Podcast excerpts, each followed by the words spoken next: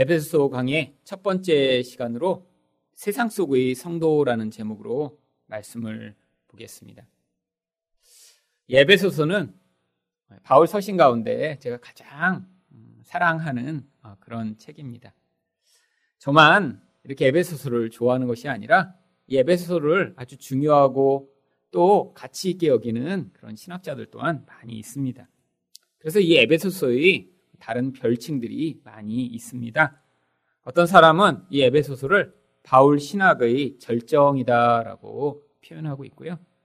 또 어떤 신학자는 이 에베소서가 바울 신학의 왕관과 같은 그런 책이다라고 이야기를 합니다. 또한 어떤 신학자는 에베소서는 사람의 가장 거룩한 작품 중의 하나다라고까지 이야기를 했다라고 합니다. 이렇게 바울 신학의 그런 핵심과 중요성이 담겨진 책이지만 이 책은 대표적인 옥중 서신 가운데 하나입니다. 바울의 옥중 서신인 에베소, 빌립보, 골로새서와 같은 책들은 바울이 로마 감옥에 갇혀 있던 AD 약 62년경 전후에서 기록되었다라고 생각됩니다. 감옥에 갇혀 있어서 그 가운데 많은 어려움이 있었겠지만 하나님 그 어려움 가운데 성도들에게 주실 이런 귀한 말씀을 그가 기록할 수 있도록 개입하셨던 것입니다. 에베소서의 또 다른 특징 중에 하나는 이 에베소서가 골로새서와 아주 유사한 책이라라고 하는 것입니다. 실제로 이 에베소서에 사용된 단어 가운데 약 3분의 1에 해당하는 단어나 구절이 골로새서에도 서로 교차적으로 등장하고 있습니다. 그래서 에베소를 자세히 읽다 보면 또한 골로새서에서 읽은 내용이 같이 나오고 또 에베소를 연구하고 골로새서를 또 읽으면 또 에베소서에 나온 똑같은 이야기들이 반복되어 나오는 것들을 알 수 있습니다. 아마 비슷한 시기에 다른 지역에 같은 종류의 내용을 전달하고자 하는 이 바울의 태도가 담겨 있기 때문에 그렇다라고 추정을 하고 있습니다. 이 에베소서는 그 전체의 주제가 바로 하나님이 만들어내신 이 새로운 사람이 어떤 존재인가, 또 이 새로운 사람은 그렇기 때문에 어떻게 살아야 될 것인가에 대한 이야기입니다. 그렇기 때문에 이 에베소를 관통하는 가장 중요한 단어 중에 하나가 바로 능력이라고 하는 단어입니다. 어떻게 새로운 사람이 만들어지는가? 바로 하나님의 능력으로 말미암아 이런 새로운 사람이 창조된다라고 하는 것이죠. 그런데 이 능력처럼 또 중요한 한 가지 주제가 바로 새로운 사람의 정체성입니다.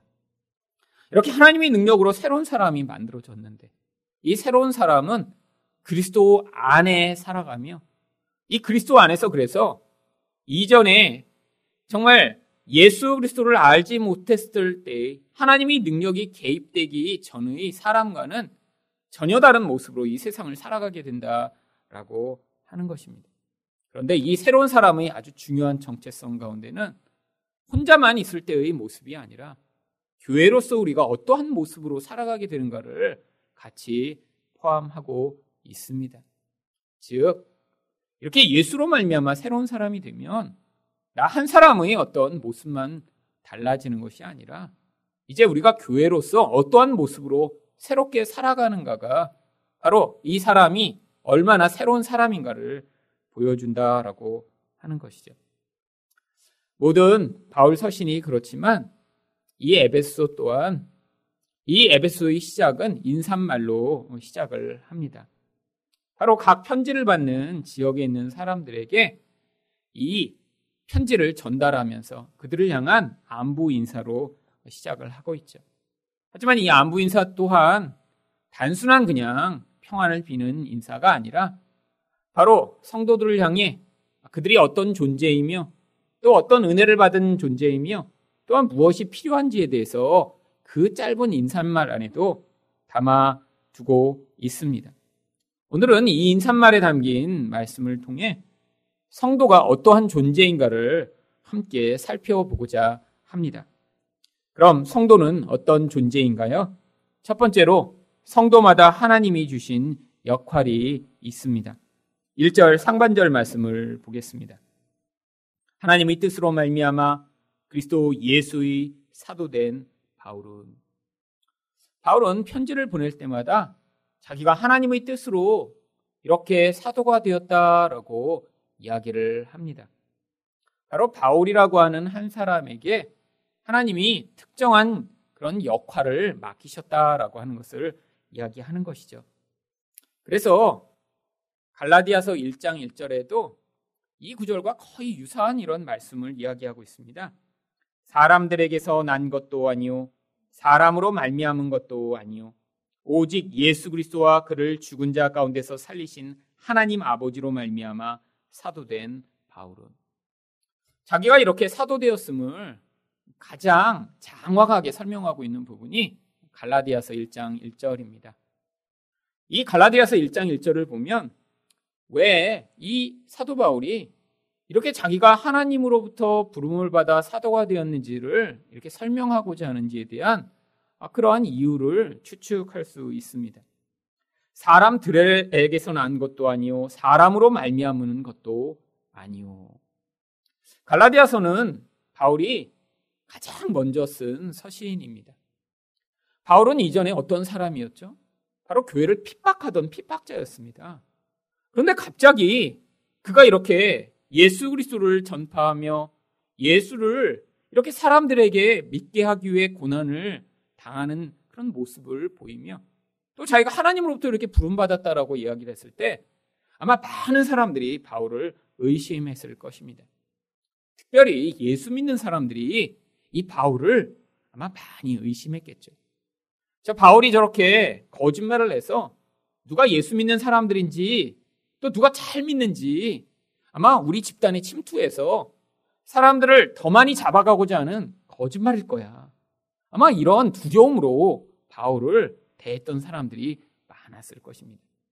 또한 그가 그렇게 사도로 부름받았다고 하는데 어, 너는 예수를 직접 만나본 적도 없잖아 라고 그의 사도성을 의심하는 사람들도 많이 있었겠죠. 아마 이런 배경에서 바울이 나는 사람이 불러서 사도가 된 게 아니야.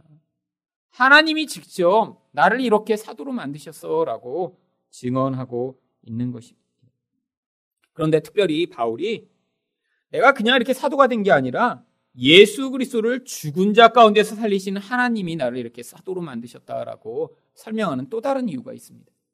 바로 인생 가운데 이런 강력한 능력, 죽은 자가 살아나는 그런 기적의 능력이 아니고는 자기는 여전히 예수 믿는 자를 핍박하고 하나님 나라가 확장되지 않도록 방해하는 마귀와 같은 인생을 살고 있을 텐데 그런 놀라운 능력이 개입돼서 나의 인생이 바뀌어 이제는 예수를 위해 핍박을 무릅쓰는 그런 전혀 달라진 삶을 살고 있다라고 이야기를 하고 있는 것이죠.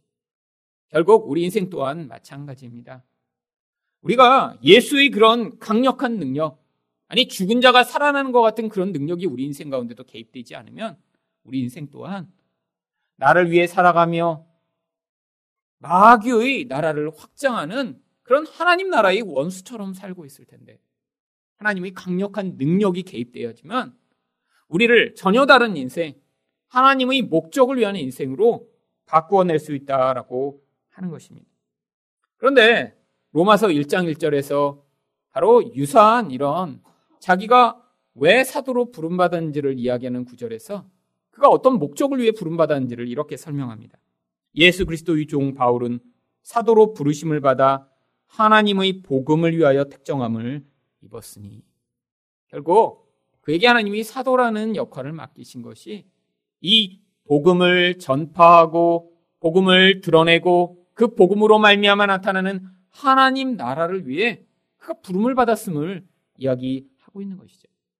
그런데 많은 사람들이 이 사도 바울처럼 특별하게 부름받은 사람만 이런 사도라는 직분을 받고 또 복음 전파라는 그런 특별한 역할을 맡았다라고 생각하는 경우들이 많이 있습니다. 아니, 이 시대에 그래서 목회자가 되거나 혹은 사역자가 되어야지만 이런 하나님의 특별한 부르심을 받아 이런 역할을 감당한다라고 생각하는 사람들도 있죠. 그래서 목회자와 평신도를 이렇게 언어적으로 구분해서 목회자는 구약의 제사장처럼 특별한 사람들이고 평신도는 그렇지 않다라고 생각하는 사람들도 있습니다. 구약에 나타난 그런 특별한 기름 부음을 받은 제사장들 이들은 바로 예수 그리스도가 어떠한 역할을 하실지를 보여주는 모형이었던 것이죠. 이제는 예수 그리스도로 말미암아 우리 모두가 다 하나님 나라의 왕 같은 제사장들로 부름을 받은 자들입니다. 우리들에게 다 역할이 있다는 거예요. 근데 무슨 역할이 있나요? 바로 그 이야기를 에베소 4장 11절과 12절이 이야기를 합니다. 그가 어떤 사람은 사도로, 어떤 사람은 선지자로, 어떤 사람은 복음 전하는 자로, 어떤 사람은 목사와 교사로 삼으셨으니.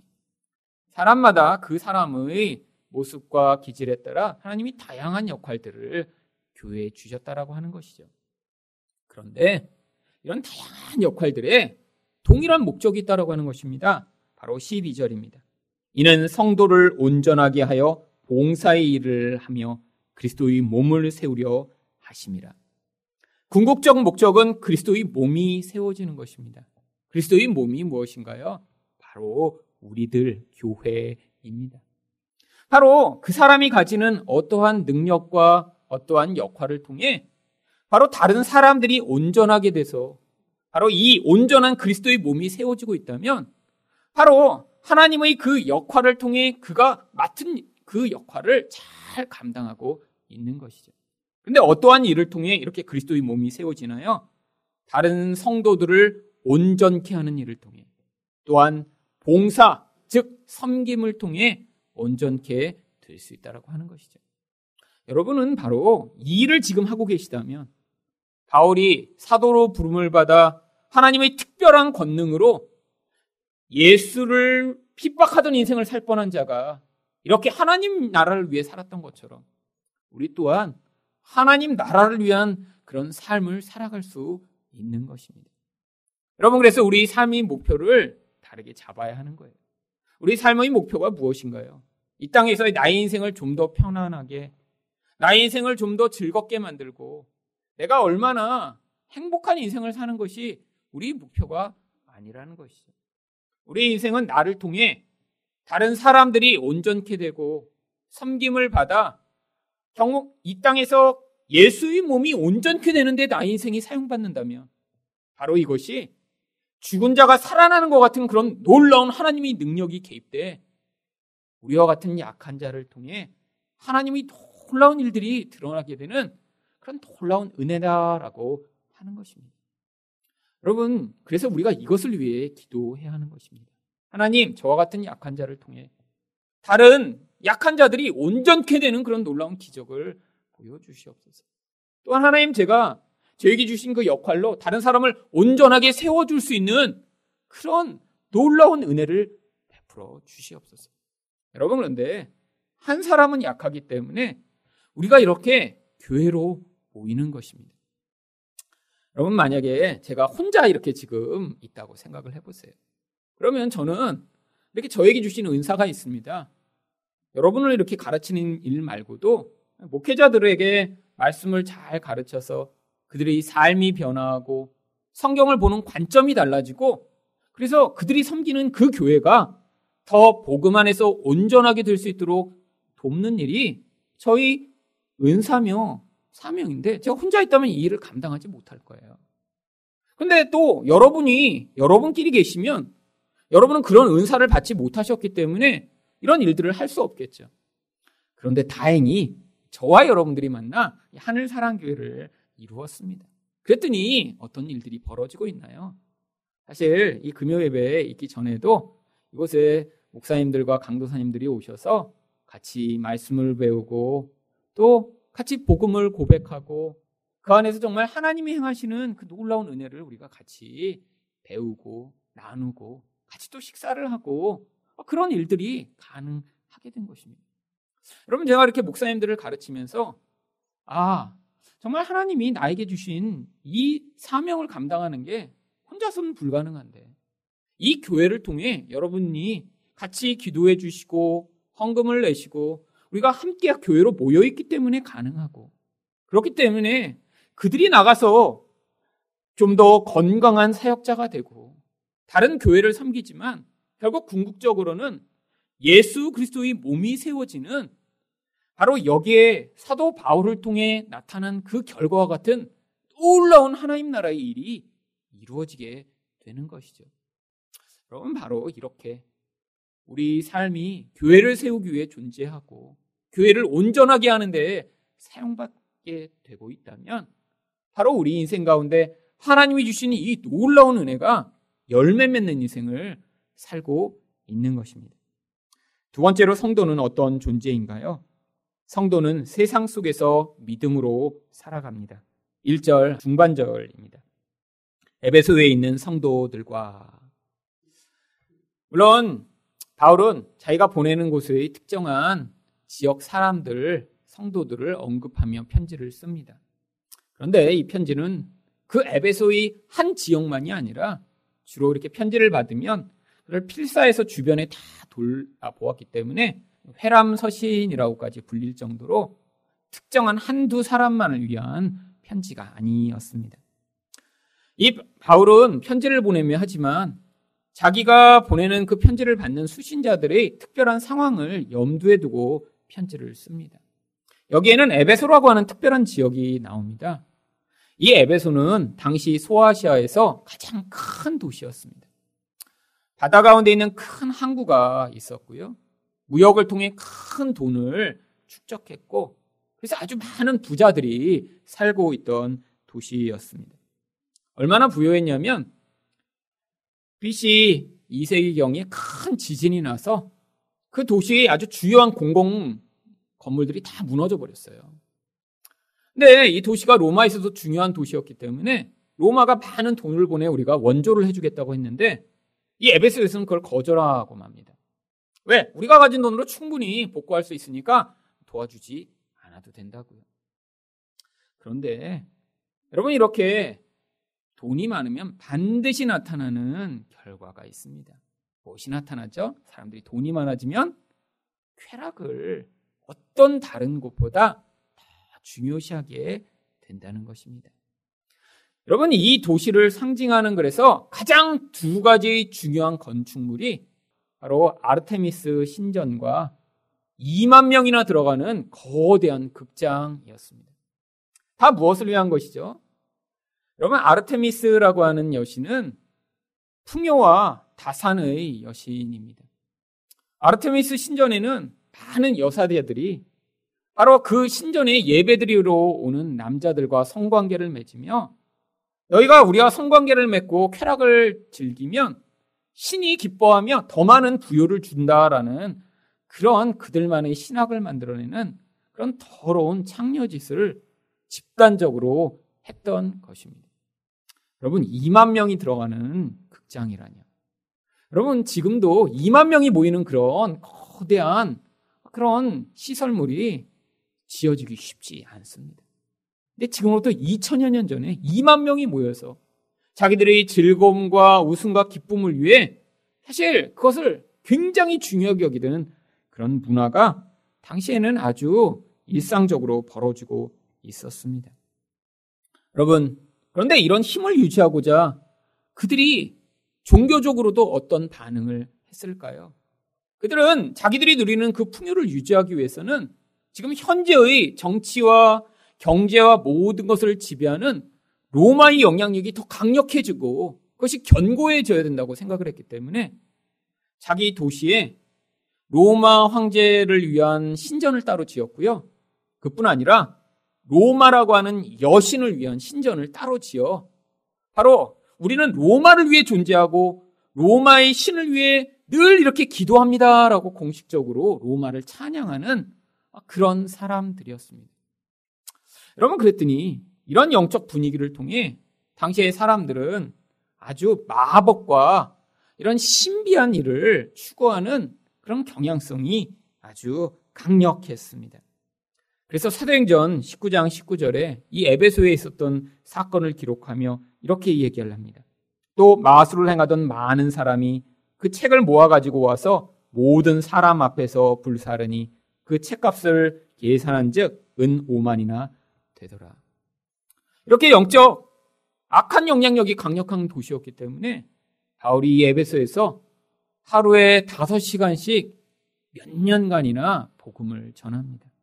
그랬더니 이 도시에 영적 변화가 나타나며 마술을 행하고 그 마술로 사람들을 유혹하고 거짓으로 이끌던 많은 사람들이 회개하며 자기 그 비법이 담긴 책을 다 불사르는 이런 놀라운 기적과 같은 일이 일어났던 것이죠.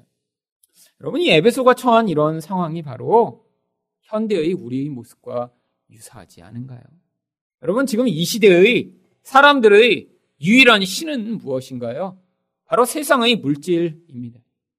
더 많은 물질을 얻어 더 많은 쾌락과 안정을 얻어내고자 사람들은 몸부림치며 살아가는 거예요.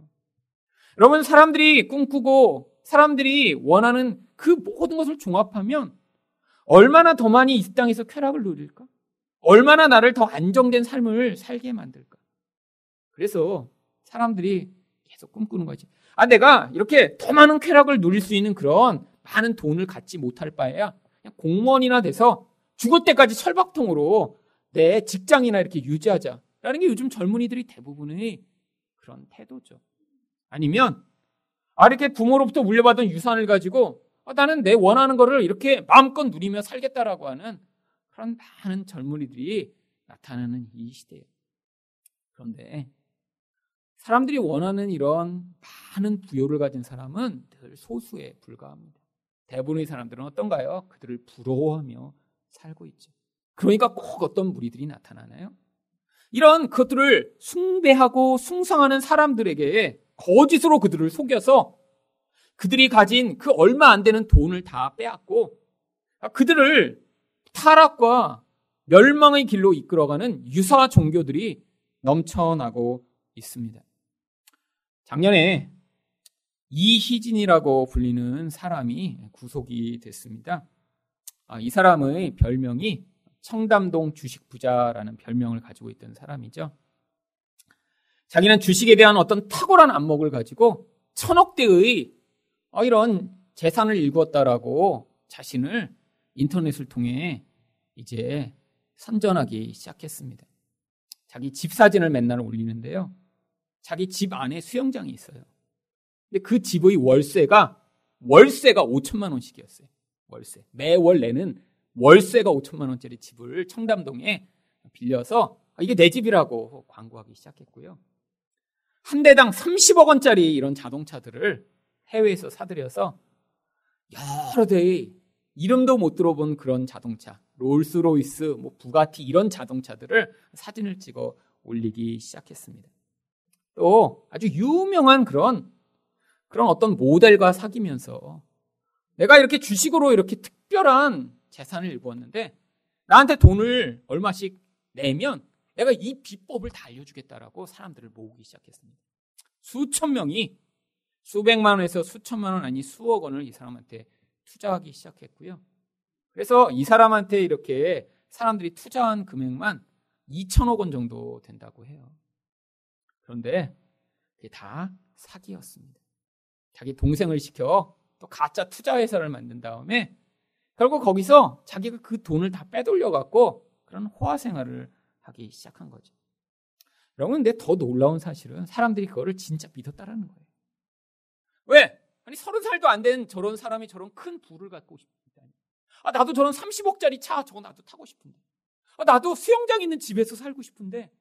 와, 나도 저런 멋진 모델과 사귀고 싶은데. 어, 그런데 그 모든 걸 다 갖고 있네? 그러니까 그 사람이 말을 믿기 시작한 거예요. 여러분, 근데 더 놀라운 사실이 있습니다. 여러분, 그걸 믿었다는 것보다 이렇게 구속돼서 이 사람의 모든 말과 삶이 다 거짓이라는 게 폭로됐는데 아직도 이 사람이 나오면 자기들의 재산을 불려줄 것이라고 믿고 있는 많은 사람들이 이 사람의 타원원서를 법원에 제출했다라고 합니다. 사람들이 이희진을 오해해서 감옥에 가둔 거예요. 이 사람은 우리의 신입니다. 이 사람이 나오기만 하면 우리를 다시 부자로 만들어 줄게요. 그럼 많은 사람들이 여전히 그렇게 믿고 있다라고 해요. 바로 이게 유사 종교죠. 거짓에 속아 넘어가 마치 마법처럼 100만 원을 1억 원을 만들어 줄 것이라고 생각하는 그런 사람들이요. 여러분 근데 이진과 같은 사람은 그래도 자기가 종교인이라고 이야기하지는 않습니다. 나는 주식 투자자라고 얘기를 해요. 그런데 더 무서운 건 뭔지 아세요? 스스로 종교인이며 아니 목사라고 이야기하며 성도들에게 그런 부자가 되게 해주겠다라고 하는 사람들이 나타나는데 사람들이 속아 넘어간다라고 하는 것입니다. 작년에 또 박영균 목사라는 분이 200억대 사기를 치다가 감옥에 갔습니다. 근데 여러분 아마 이 박영균이라는 분은 모를 거예요. 근데 그 딸은 여러분 다 알고 있습니다. 딸이 누구냐면 원더걸스의 예은이라고 하는 그런 멤버래요. 원더걸스를 제가 모르기 때문에 저는 모르지만 하여튼 유명한 이 원더걸스는 압니다. 원더걸스. 그리고 이제 거기 예은이라는 유명한 멤버래요.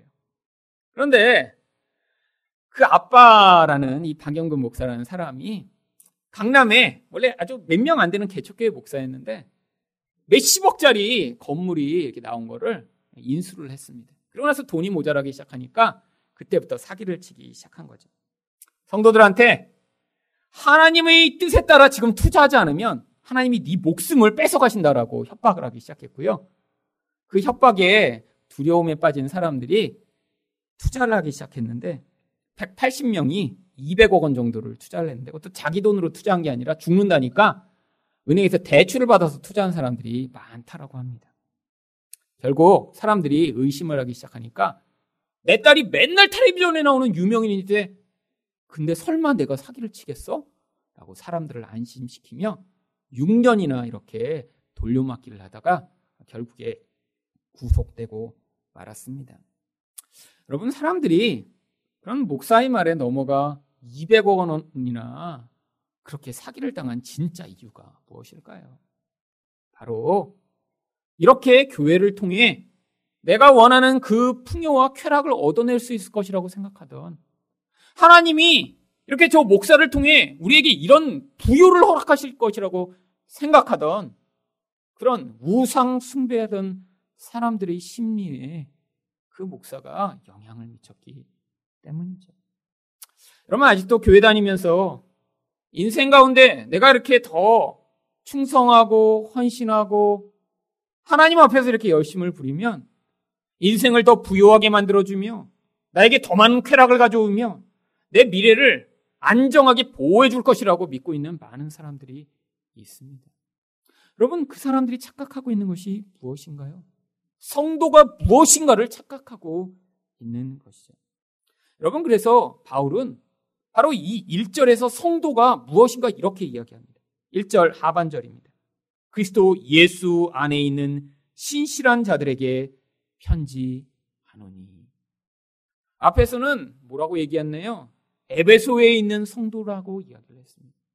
그런데 그 부요와 쾌락이 지배하는 그 세상 속에서 성도는 어떻게 살아야 된다고요?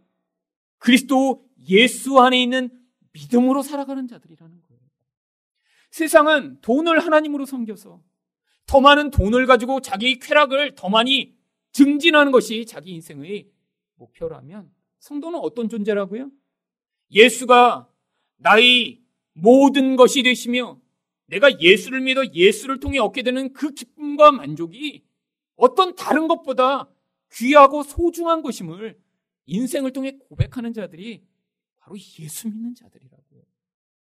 여러분, 그래서 예수 믿는 자들은 부요에 처하던 가난에 처하던 좋은 일이 있건 나쁜 일이 있건 그 모든 것을 하나님 안에서 받아들이고 비록 내가 가난하고 힘들고 어려울지라도 예수가 나의 모든 것이 되시며 예수가 나의 힘이시며 예수가 나의 생명 되심을 그 과정을 통해서도 고백하고 노래하는 자들이 바로 예수 믿는 성도라고 하는 것입니다.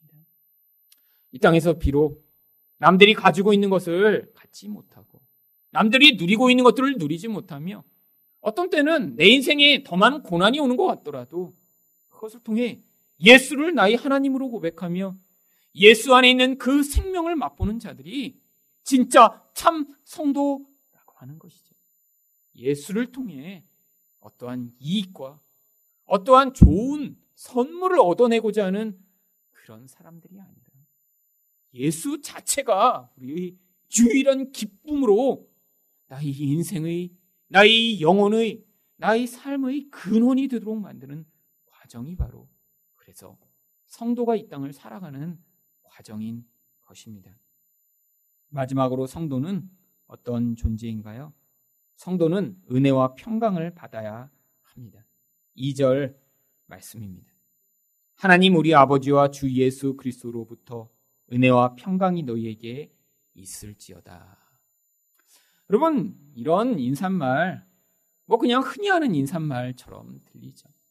하지만 이 인사말을 자세히 살펴보면, 아니, 어떤 사람은 이 은혜와 평강이 풍성하지 않을 수도 있다는 그 사실을 알 수 있습니다. 아니, 너에게 있기를 원한다고 얘기하는 건요, 없을 수도 있다는 거 아니에요.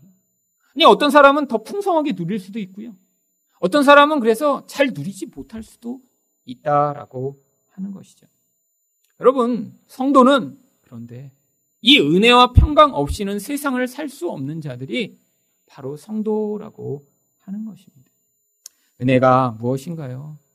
세상에서 나의 의, 나의 힘으로 살아가는 존재가 아니라 하나님이 우리 인생을 돌보시고 채우시고 나의 인생을 붙들고 계시다는 것들을 경험하며 그것에 대한 감사와 찬양으로 살아가는 사람들이 성도라고 하는 것입니다.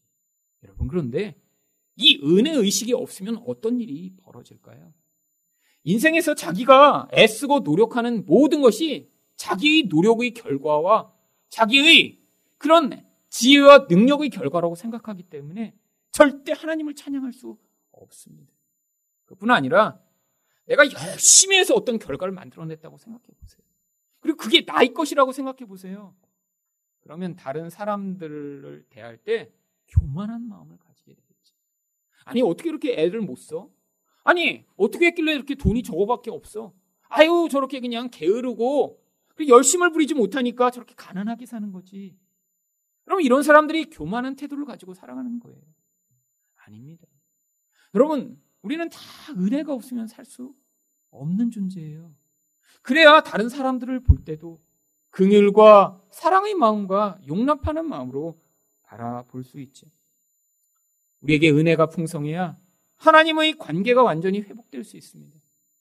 나 같은 존재를 향해 베푸시는 그 놀라운 하나님의 은혜로 말미암아 하나님 감사합니다. 나의 인생에 오늘도 주신 그 은혜에 감사하고 나의 삶에 베풀어 주신 은혜가 너무 감사합니다라는 감사와 찬양의 인생을 살 수 있고요. 또한 다른 사람들을 바라보면서도 연약하고 부족한 자, 힘들게 살아가는 자를 보며 하나님, 저들도 불쌍히 여기시고 은혜로 붙들어 주셔서 하나님, 제 인생 가운데 베푸신 그 풍요한 은혜를 하나님, 저들도 누릴 수 있도록 도와주시고 하나님, 제가 은혜가 없었으면 저는 이렇게 살 수 없었을 텐데 저희 자들을 용납할 수 있는 그런 마음을 달라라고 하는 이런 겸손한 마음으로 살아갈 수 있는 것입니다. 여러분, 또한 평강이란 무엇인가요? 세상에 있는 환경과 상황이 나를 다스리고 온전케 하는 것이 아니라 하나님이 내 인생의 주관자가 되신다는 것을 믿을 때 얻게 되는 그런 태도가 바로 평강입니다.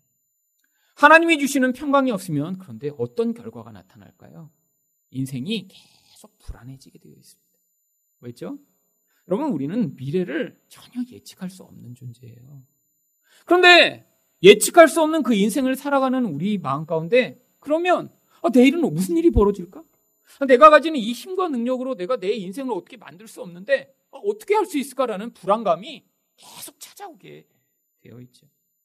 여러분 또 내가 이렇게 계획해 놓은 무엇을 어떤 상황으로 말미암아 자꾸 변화시켜야 된다면 그 불안감이 증폭될 수밖에 없습니다. 그러면 어떻게 될까요? 어떻게든 내 상황을 내가 원하는 방식대로 만들려고 계속 고지식하게 내 현재의 어떤 힘과 능력을 붙들어 아주 구두쇠처럼 아니 마음을 조금 더 열지 않는 그런 아주 좁은 마음을 가지고 살아가게 되겠죠. 사람에 대해서는 어떻게 할까요? 여러분 불안감이 가득한 사람은 다른 사람을 계속 통제하고 싶어 합니다. 특별히 부모들이 그래요. 자녀의 인생이 앞으로 좀 잘못될 것 같아요. 내가 계획해놓은 어떤 계획과 조금 달라지는 것 같아요. 그럼 어떻게 할까요? 그걸 어떻게든지 바꾸어 보려고 몸부림치면서 자녀 인생에 개입하게 되는 것이에요. 여러분, 이게 바로 마음에 불안한 사람이 살아가는 방식입니다. 하나님의 이런 놀라운 평안이 임해야 내가 바꿀 수 없는 그 상황을 하나님의 은혜의 손길로 받아들이며 그런 상황 가운데도 안정할 수 있고요. 내 마음의 태도를 바꾸어 받아들여야 될 상황들을 받아들일 수 있는 것이죠. 여러분, 사람에 대해서도 마찬가지입니다. 여러분, 주변에 있는 사람이 내가 바라보고 생각하는 대로 움직이지 않는다고 해도 마음에 평안이 있는 사람은 그것들을 수용하며 그것들을 인내할 수 있는데 이 불안이 가득한 사람은 계속 싸우고 힘을 발휘해서라도 내가 원하는 방식대로 주변 사람을 통제하려고 하니까 문제가 발생하게 되는 것이죠. 여러분 그런데 어떻게 이런 은혜와 평강을 풍성하게 누릴 수 있을까요? 여러분 이 인사말을 제가 다시 한번 읽을 테니까 자세히 들어보세요. 하나님 우리 아버지와 주 예수 그리스도로부터 은혜와 평강이 너희에게 있을지어다. 여러분 여기에 하나님이 등장합니다. 그렇죠? 하나님 우리 아버지. 또 누가 등장해요? 주 예수 그리스도가 등장합니다. 아, 그러면 한 분이 빠지고 계시잖아요. 왜 성령님은 이렇게 빼놓으신 거죠? 아니, 기도할 때도 제가 축도할 때 만약에 주 예수 그리스도의 은혜와 하나님의 사랑과 있을지어다 아멘 하면 이상하잖아요. 꼭 뭐가 들어가야 돼요? 성령의 교통 교제 충만케 하시는 역사와 제가 꼭 거기다 집어넣습니다. 혹시라도 빠질까봐 속으로 이렇게 세면서 해요. 여러분, 근데 왜 바울은 여기 정말 성령님을 빼놓은 거죠? 이걸 통해 뭘 할 수 있나요? 바로 이 은혜와 평강을 우리 영혼 가운데 풍성하게 만드시는 그분이 바로 성령님임을 보여주고 있는 거예요. 은혜와 평강이 우리 안에 충만하다는 건 다른 말로 이야기하면 성령이 충만하다는 거예요. 그래서 성경 히브리서 10장 29절에서는 성령을 은혜의 성령이라고까지 부릅니다. 우리 안에 은혜가 충만하다는 건 다른 말로 성령이 충만하다는 거고 성령이 충만하다는 건 바로 은혜가 충만하다는 거예요. 여러분, 어떻게 성령 충만할 수 있죠? 바로 그 하나님의 은혜와 다스림을 사모하며 기도하는 자에게 은혜와 성령이 충만한 것입니다. 또한 어떻게 평강이 충만할 수 있나요? 로마서 14장 17절입니다.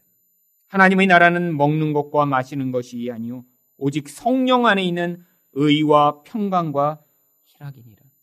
성령이 우리 안에 계시면 자연스럽게 우리 안에 온전한 의, 온전한 평강, 온전한 기쁨이 넘치게 된다는 거예요.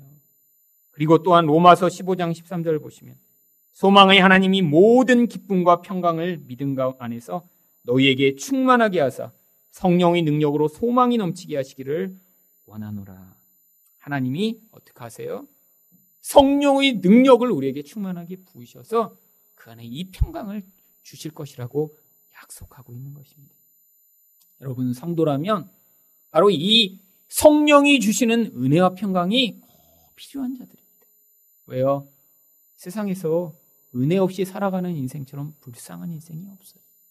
내가 가진 나의 의과 힘으로 이 세상을 살아가려고 하는 사람처럼 불쌍한 인생이 없고, 내가 내 상황을 다 통제한다고 생각하고, 아니, 내 주변의 내 자녀와 내 배우자와 모든 것을 내 마음대로 다 통제하고 살아가는 것처럼 착각하는 사람이 가장 불행한 사람이죠.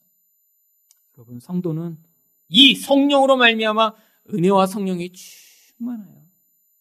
내가 내 인생의 주인이 아니라 하나님이 주인 되도록 인생을 맡겨드리는 인생을 살아가는 자들이 바로 성도인 것입니다. 여러분, 이런 성도로 세상을 살아가시며 유혹 많고 우리를 시험하는 세상 가운데 이 성도의 놀라운 능력을 경험하시는 여러분 되시기를 예수 그리스도 이름으로 축원드립니다.